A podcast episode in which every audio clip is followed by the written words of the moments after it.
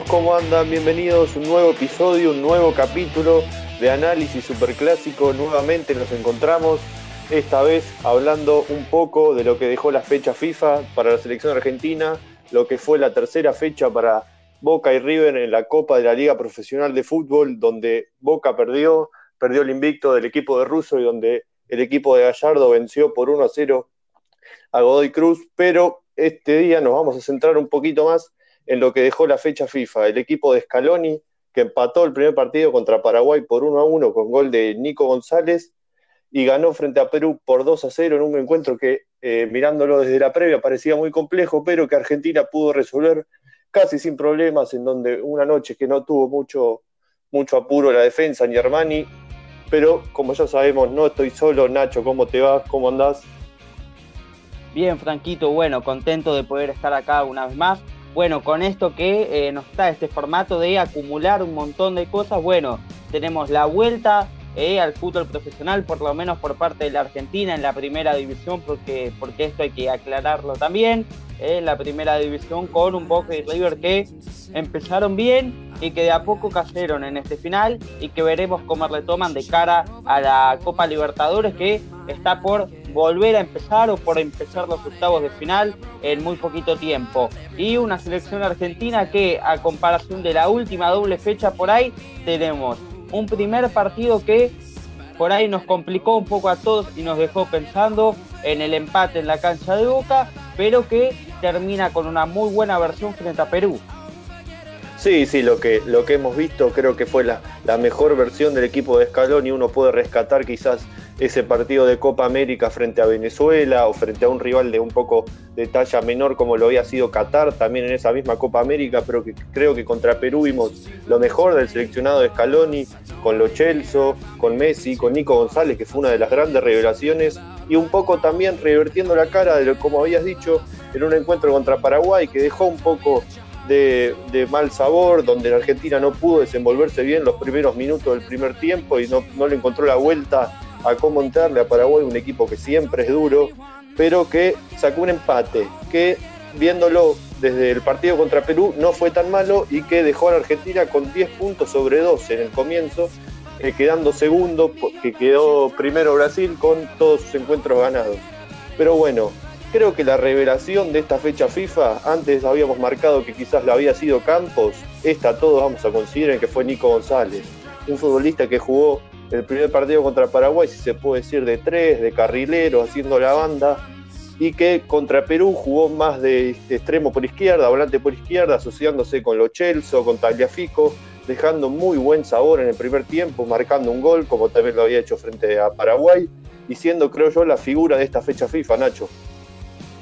Sí, completamente. Y además, Franco, algo a, a destacar por ahí en comparación cuando pedimos no tiene que venir Di María porque en el París juega muy bien. Está bien, pero por ahí no es funcional al sistema que quiere Scaloni. Y esto es muy importante. A la hora de citar jugadores, a la misma hora por ahí de comprarlos, a la hora de un equipo, tenemos que entender que muchas veces los técnicos priorizan jugadores funcionales en cuanto al esquema y la idea que tienen. Y creo que hoy y en estos últimos dos partidos Nico González encajó bien en lo que pedía el técnico y también teniendo en cuenta lo que es un jugador como Nico González, que por ahí no tiene las mismas exigencias con Di María con Papu Gómez y que puede sacrificarse un poco más. En cuanto a la función, muy bien el primer partido, eh, en una posición por ahí un poco nueva. Es cierto que la Argentina, eh, a ver, no tenía eh, recurso en esa situación ante la lesión de Tagliafico. Y algo muy importante, Franco, cuando un jugador puede ocupar más de un lugar, lógicamente se gana, eh, se gana una plaza en, por parte de la selección argentina. Falta muchísimo todavía, no podemos decir si Nico González va a estar en el Mundial o no, falta realmente mucho tiempo, pero esto de poder ocupar más de una función creo que es muy importante. Por ahí me voy en el tiempo y en la Copa América, Scaloni lo convoca a Casco porque puede jugar de lateral por izquierda como por lateral eh, por la derecha. Y es más, y lo termina haciendo más por la derecha que por la izquierda. Y creo que eso es muy importante. Completamente, sí. Eh, rescato lo que decías de Nico González, que se puede, puede adaptar a varios puestos y que deja quizás relegado a nombres como Di María o como Campos, que había sido importante también en la primera, la primera, las primeras dos fechas eliminatorias. Y rescato lo que hizo Scaloni, que muchas veces criticábamos de otros técnicos que ponía jugadores por nombres, podemos llamar el caso de Bausa, podemos llamar el caso de San Paoli, donde se ponía más los nombres el rendimiento. Y esta vez se valoró el rendimiento y se, sostuvo en los dos partidos Nicolás González siendo la gran figura. También rescato el partido en Perú de Paredes, otra vez una buena actuación. Tanto Paredes como Lo Chelso se adaptaron muy bien. Lo Chelso que entró por la lesión de Ezequiel Palacios ante Paraguay, que también lo hizo muy bien, asociándose con Messi, tanto también en el segundo, en el segundo partido, asociándose con Taliafico, con Nicolás González. Creo que es otro punto alto de la selección argentina que nos deja en esta fecha FIFA. Messi en el segundo partido lo vimos mucho mejor que contra Paraguay, donde había anotado un gol que luego fue anulado por el VAR, pero lo vimos un poco más participativo contra Perú. Lo vimos mejor, recuperando pelota, un Messi distinto, creo que eh, Scaloni ha logrado cambios en la selección argentina y ya todos juegan en equipo. Ya esto no es más, démosela a Messi y que sea lo que Dios quiera. Creo que Scaloni ha formado un equipo. Completamente. Lógicamente también hay que entender que la Argentina está en un proceso de formación. Y tener en cuenta esto y no ser tan duro cuando se juzga. Por ahí cuando hablábamos esto de, que decías y nombrabas cuestión de, de Bausa, y no, me acuerdo qué técnico también decías de esto de, convocar por los nombres, también hay que entender que esta vez Scaloni tiene el tiempo que por ahí Bausa no tuvo, y que por ahí San Paoli hasta por ahí no tuvo. Eh, porque eran jugadores que estaban, eh, eran técnicos que estaban obligados a sacar resultados con muy poco tiempo de laburo. Aquí Scaloni el tiempo lo está teniendo. Lógicamente, la pandemia se comió un año en cuanto a laburo en selección, convocatorias y conformación de equipo, pero el tiempo lo está teniendo. Y también ahí creo que es un poco lo que nos toca a nosotros, ¿no? Decir, bueno, no seamos tan duros, y está laburando todavía. Estamos a una cuarta fecha de eliminatorias y además los resultados se dan, porque por ahí el funcionamiento no es, todavía no está en un pico de rendimiento, creo que estamos lejos, si bien vemos chispazos y, vemos momentos donde la Argentina juega bien como en este último partido, me parece que todavía le falta. Particularmente de eso la Argentina está bien en números todavía. Eh, por ahora no perdió, se mantiene invicto. Argentina por ahí puede llegar a perder el, partido que viene, alguno de los dos, que, lógicamente va a ser una fecha complicada, eh, tanto Uruguay como Brasil, y todavía va a poder estar arriba y no tener tanto, tanto lío, porque le lleva eh, cuatro puntos a Paraguay que está cuarto y bueno, y Ecuador que tiene uno pero está tercero, o sea, la Argentina no estaría mal por parte de tabla. Y volviendo al tema del funcionamiento, Franco, lo nombraste a los Chelsea y creo que fue muy importante. No solo desde la dinámica, que creo que fue un poco más dinámico que Palacios en el partido que ingresó en, en la cancha de Boca, sino también en el último partido creo que se notó más. La Argentina, uno de los grandes problemas que tiene en estos últimos partidos, es que tiene mucha distancia entre jugador y jugador, lo que hace que lógicamente los pases tengan más porcentaje de, a ver, de equivocación, donde el margen de error es bastante más, eh, más chico, y ahí lógicamente la Argentina se va a complicar, y los Chelsea con mucho más movimiento, también con la subida de Tagliafico, que creo que eso fue muy importante, la Argentina recortó espacios y terminó logrando superioridad numérica sobre la banda izquierda, lo que le generó uno de los goles frente a Perú y varias situaciones también. Correcto, sí, creo que el cambio que se hace obviamente es una lesión y tuvo que ser obligado, pero es un cambio que termina abriendo un poco más el partido contra Paraguay, que termina haciendo que la selección mejore, que termina jugando mejor Argentina cuando entra los Chelsea por por Palacios y que también le da la dinámica en el partido contra Perú, que ya lo nombré antes, Lo Chelsea asociándose con Tagliafico, con Nicolás González, con Messi, que es una de las cosas más importantes. Yo veía en el segundo tiempo una asociación entre Lo Chelsea y Messi que no veía hasta hace rato. Mira, te hago una comparación, me hizo acordar un poco a lo que era cuando jugaba Messi con Gago, donde se buscaban los espacios, que Gago siempre encontraba el pase con Messi, me hizo acordar un poco a eso. Y creo que eso es lo que tiene que buscar la selección argentina, que no solo el pase de paredes sea el que rompa líneas, sino un jugador un poco más adelantado que le lleve la pelota a Messi. De Paul también otro punto alto contra Paraguay. Y Lautaro Martínez. Eh, creo que Lautaro Martínez todavía no ha encontrado su, su mejor versión en esta etapa de eliminatorias. Creo que no se está sintiendo muy cómodo jugando solo como nueve referencia como en el Inter que juega con Lukaku y juega un poquito más retrasado, donde sale un poco y, toca los costados. Creo que le falta un 9 y eso quizás lo podríamos ver si Scaloni hubiera puesto quizás salario o si en otra posible convocatoria juega con el Kun. No sé cómo lo viste vos a Lautaro, Nacho. Sí, primero te quiero hablar de uno de los jugadores que nombraste antes, que era De Paul. Yo creo que el partido de Paul no fue malo, Ahí sí creo que eh, todavía la Argentina está haciendo agua porque no se entiende el esquema desde el punto de que o juega, eh, a ver, o juega Paredes de medio centro o es una rotación constante de quién acompaña a Paredes entre los Chelsea y De Paul, dependiendo de dónde está la pelota, o De Paul realmente es un interno. Y ahí está la complicación porque hay algo que no está quedando claro y muchas veces la Argentina queda desbalanceó sobre la banda derecha. No tanto para defenderlo, porque creo también que la subida de Montiel, esto de que esté más acoplado a la hora del ataque, achica los espacios y un poco que soluciona ese problema. Pero a la hora de atacar, no se entiende quién es el que va a ir por la derecha. Si ocasionalmente, si ocasionalmente Lautaro o Messi van a ir sobre ese lado y van a dejar a uno de los dos de punta, si después va a tener que abrirse y ahí también se va a generar un problema porque no se entiende si la Argentina permanentemente tiene que hacer una rotación. Esto de que si los Chelsea se va sobre la banda derecha, bueno, Paredes y de a ver, y de Paul acompaña. Y si es del otro lado, bueno, viceversa, será los Chelsea el que será de Paul el que acompaña y, y los Chelsea el que se abre o bueno, y verán viendo ahí, verán, o sea, verán la situación pero ahí creo que está la confusión que la Argentina todavía no logra entender y que De Paul eh, todavía está complicado en ese sector, lo hace dudar y perder seguridad cuando tiene la pelota. Por parte de Lautaro Martínez creo que lo veo más sólido por ahí que la última fecha. El gol lógicamente acompaña, lo había hecho frente a Bolivia en la altura, lo hizo aquí por ahí en una jugada mucho más mano a mano y donde necesita un poco más de calidad y lógicamente al meter el gol eh, genera más seguridad en el delantero en comparación de un gol prácticamente de rebote o carambola como había sido frente a Bolivia. Después, obvio, a ver, Lautaro Martínez no esperemos ver el mismo jugador que tenemos en, en Inter, porque está en una posición completamente distinta, mucho menos encargado del juego y más abocado por ahí a la hora de, a ver, de la definición. Sí, creo que la marca de Perú, que no fue la mejor, hizo ahí que la Argentina eh, pudiese aprovechar un poco más a Lautaro Martínez, que este esté un poco más suelto y no por ahí siempre con el peso de tener una marca encima y de no poder moverse.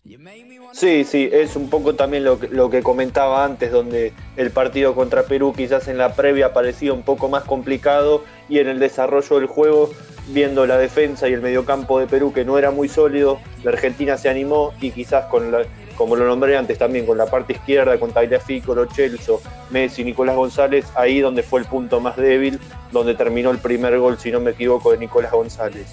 Y volviendo un poquito a lo que decías antes, creo que esto contra Paraguay fue, fue bastante notorio, que la Argentina no atacó mucho por los costados, porque la subida de Montiel no era, no es como en River, lógicamente, y porque tampoco estaba Tagliafico, estaba Nicolás González que tenía que hacer toda la banda, y prefirió quizás atacar en el medio con Messi, con Lo Celso cuando entró o con Palacios antes.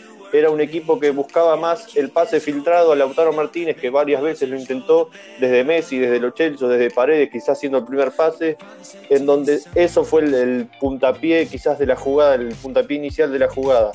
Pero bueno, quiero saber eh, qué viste en la defensa. ¿Notaste algunos errores? ¿Una mejoría en Otamendi, Martínez Cuarta? El ingreso de Taliafico, eh, de Taliafico, lógicamente dijimos que mejoró al equipo contra Perú, a Montiel, ¿cómo lo viste? Bueno, creo que a ver, el partido frente a Paraguay no fue bueno en cuanto a, lo defensivo, la Argentina tuvo falencias, Martínez Cuarta que por ahí por ahora era uno de los mejores jugadores ese partido no fue bueno, pero el último un poco creo que eh, retomó el nivel. Y para hablar de Otamendi, a ver, muchos piden la salida de Otamendi de manera, eh, a ver, que lo quieren inmediatamente afuera y que no lo quieren ver eh, nunca más citado. Creo que aquí hay que entender, y no justifico que Otamendi esté jugando la selección de titular, sino voy a intentar explicar por qué está ahí. A ver, entiendo que Scaloni es un técnico que pretende salir jugando desde, desde a ver, prácticamente desde el arco. Y Otamendi va a colaborar desde eso, para, para tener ese tipo de juego. Lo que por ahí le falta un poco a la academia de BKC cuando quiere ese juego, es que los dos jugadores, los dos centrales, tanto Martínez Puerta como Otamendi en esta situación, tengan la posibilidad y la habilidad eh, como para poder llevar la pelota hasta la mitad de la cancha y ponerla en juego ahí. Porque si no, vas a necesitar mucho laburo más para que baje todo el equipo, para que los internos se muestren un poco más, para que no sea solamente paredes la opción de pase. Y ahí, lógicamente, hay un tiempo que la Argentina no tiene, como ninguna selección lo tiene hoy porque los tiempos son mucho más acotados cuando hablamos de selecciones nacionales. En cambio, en equipos, lógicamente, las versiones son distintas. Entonces ahí creo que la Argentina necesita esto traslado y que tanto Tamendi como Martínez Cuarta son jugadores que lo tienen. Después, la pelota parada en la Argentina es algo que en este último tiempo, a ver, se ha equivocado y mucho la selección, ¿eh? A lo largo de los mundiales te pones a repasar, a ver, ni más ni menos eh, el, River de Gazardo, que es uno de los equipos de referencia en cuanto al fútbol argentino, la pelota parada es una debilidad.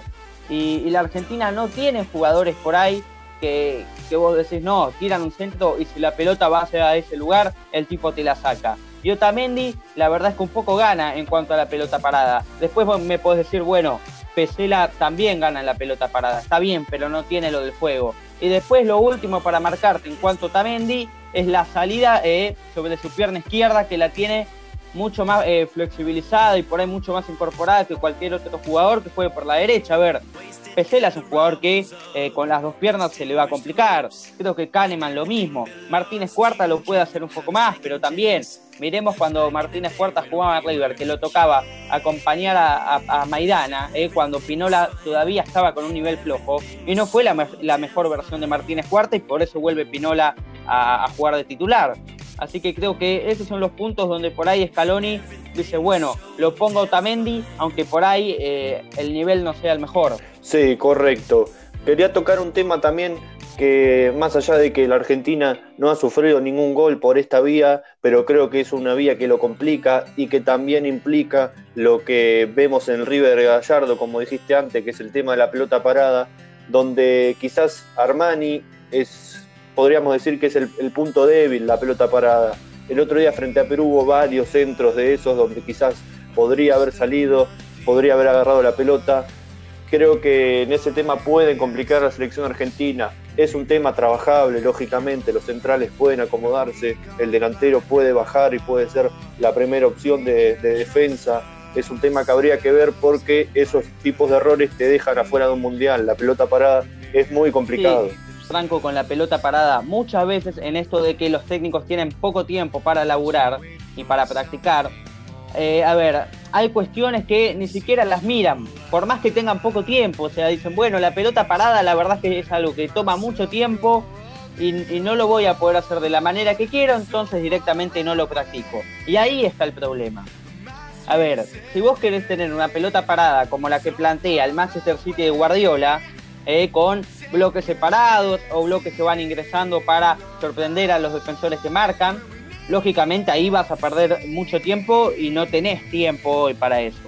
Pero puedes ir tomando medidas, ubicar ciertos jugadores, esto de bajar, de designar marcas antes de que empiece el partido, de ir mirando los jugadores que uno tiene enfrente y designar marcas como por lo menos para ponerle un parche a la situación y que, y que creo que la Argentina no hace y lo veo en muchas elecciones también. Sí, es un poco lo que, lo que dijiste vos, que los tiempos en las elecciones, en las eliminatorias son acotados, donde tienen que ser rápidos los entrenamientos porque los jugadores llegan, ya tienen que entrenar y quizás a los dos o tres días ya tienen que estar jugando. Pero bueno, vamos a hacer un cierre de este tema. Te quiero preguntar, ¿qué puntaje le pondrías a esta fecha de eliminatorias para la selección argentina de Lionel Scaloni, Nacho? Bien, bueno, creo que es un poco un sube y baja, porque habíamos dicho la, tercera fecha frente a Paraguay, creo que el balance no termina siendo positivo, pero frente a Perú, la verdad es que es una buena imagen la que deja la selección argentina. Así que en cuanto al, puntaje del 1 al 10, creo que me quedo con un 7. Sí, sí, estamos en, el mismo puntaje, creo que, que ha sido de, de, menor a mayor en cuanto a los partidos en Paraguay, que arrancó muy mal las elecciones, más arrancó perdiendo y terminó muy arriba frente a Perú. Pero bueno, cerramos tema selección. ¿Qué te parece si vamos con un tema? Dale, vamos.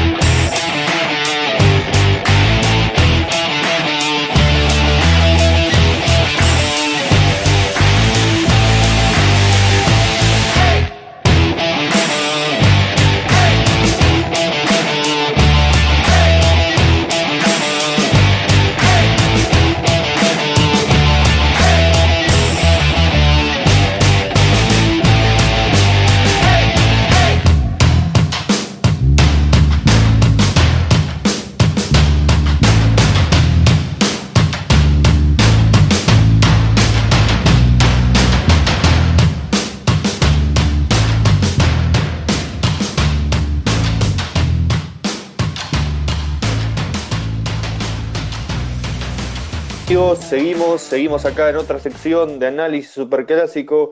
Esta vez vamos a tocar eh, River, River frente a Godoy Cruz o River lo que dejó en estas tres fechas el equipo del muñeco que perdió la primera frente a Banfield por 3 a 1, que ganó la segunda 2 a 1 frente a Rosario Central en el Libertadores de América y que este fin de semana eh, pasado venció por 1 a 0 a Godoy Cruz con gol de Federico Girotti, el debut en la red para el pibe. Nacho, ¿qué te pareció el equipo del muñeco en estas tres primeras fechas? Bueno, me parece que es una buena medida si tenemos en cuenta el plantel que, tenía Gallardo en su, a su disposición. Lógicamente teniendo en cuenta que tenía muchos jugadores convocados, luego una buena cantidad de jugadores lesionados también. Lo de, bueno, lo de Nacho Fernández también creo que ha sido una pérdida importante y que veremos qué es lo que va eh, a suceder. También, a ver, teniendo en cuenta las primeras dos fechas, donde por ahí la primera para River fue un cachetazo porque venía eh, con saldo positivo por Copa Libertadores. Y la verdad es que perder así, de la manera en que perdió frente a Banfield, creo que fue complicado y que lo colocó a River con expectativas un poco distintas. Y después una segunda fecha donde por ahí el nivel no había sido el mejor, así todo River gana. Y esta tercera fecha con un equipo, eh, a ver, mayormente alternativo, hace que, a ver, es cierto que River termina ganando por ahí con lo justo, pero teniendo en cuenta el equipo y que los niveles no fueron malos, creo que, el, a ver, terminan con una mentalidad sí, Lógicamente, creo yo que River va a poder terminar primero si mañana parece que juega con todos sus titulares y creo que va a poder revertir la situación y poder vencer al Banfield de Sanguinetti que arrancó muy bien ganando los tres partidos, pero este fin de semana se dio la primera derrota del equipo de, Russo, de Boca, que perdió 1 a 0 frente a Talleres en la bombonera con gol de Soniora, en una actuación de Boca pálida, donde también remarquemos muchos de sus titulares estaban con la selección, tanto la Argentina como la colombiana, que pueden ser Fabra, Cardona y Campuzano. Un Boca que no jugó bien, eh, que Tevez mereció ser expulsado en la primera jugada del encuentro, un planchazo que era para Rojas claramente, y donde puede acomodar, como lo hizo, creo yo, la derrota de River contra Banfield. Te puede acomodar y te puede colocar y decir que, para esto vos todavía no estás para ser campeón de Libertadores, tenés que seguir trabajando. Boca no puede descuidarse, Boca tiene que cuidar de sus jugadores, tiene que ver el tema del 9, porque Soldado nuevamente no hizo goles, porque entró Guanchope Ávila y desperdició ocasiones, y porque Tevez no, está, no ha jugado bien y se lo vio mal anímicamente plenamente ese, ese, análisis en esto que decías también de lo que fue Banfield para los misionarios, eh, fue el equipo cordobés para Boca. Esto de, bueno, por ahí eh, tus pretensiones tienen que ser distintas o todavía te falta. Eh, y a ver, y no creo que esté tan mal, Que, por ahí ligan ese cachetazo antes de la Copa Libertadores, porque después por ahí vos vas a jugar eh, eh, a la Copa Libertadores con equipos que no son los que te cruzás día a día en, la Liga Argentina y que no tienen el mismo nivel, se supone, después veremos qué, es lo que pasa. Y vos te terminás chocando en que en realidad vos pensabas que tenías un equipo y al final no lo tenés. O que por ahí falencias eh, donde vos pensabas o sabías que las tenías por ahí, pero no pensabas que eran tan graves, finalmente te das cuenta que te las pueden explotar. Y ahí es donde vos tenés un tiempo con una semana más o menos o un poquito más para el próximo duelo de Copa Libertadores como para poner algún parche en la rueda. Correcto, sí, creo que se ha visto falencias en el lado izquierdo donde Manuel Más ha jugado por la convocatoria de la selección colombiana de Fabra, donde Maroni no ha jugado bien el otro día, Villa tampoco lo ha hecho, y en el mediocampo también dejó dudas, Capaldo y Jara, un mediocampo bastante improvisado, con Jara, un lateral derecho nato, no, no es habitual de él jugar en esa posición, pero bueno, muchos de sus titulares no, no estaban presentes, así que quizás no es un parámetro de medida el partido frente a Talleres. Nacho, la semana que viene tenemos Copa. ¿Qué día juega River? Bien, bueno, River va a ir el día martes eh, en, un, en un fuerte cruce frente a Paranaense. Eh, eh, van a ir a las 19.15, primero en Brasil y, Boca, ¿qué día juega? en la Argentina. Bien, bueno, Boca va a ir el 25, el miércoles, eh, frente a Inter también. La ida en Brasil y la vuelta en la Argentina también. Bueno, cerramos este episodio. Recuerden que pueden seguirnos en Instagram como Análisis Superclásico, en YouTube también nos pueden encontrar como Análisis Superclásico. Muchas gracias por escuchar, Nacho. Nos vemos, Nacho.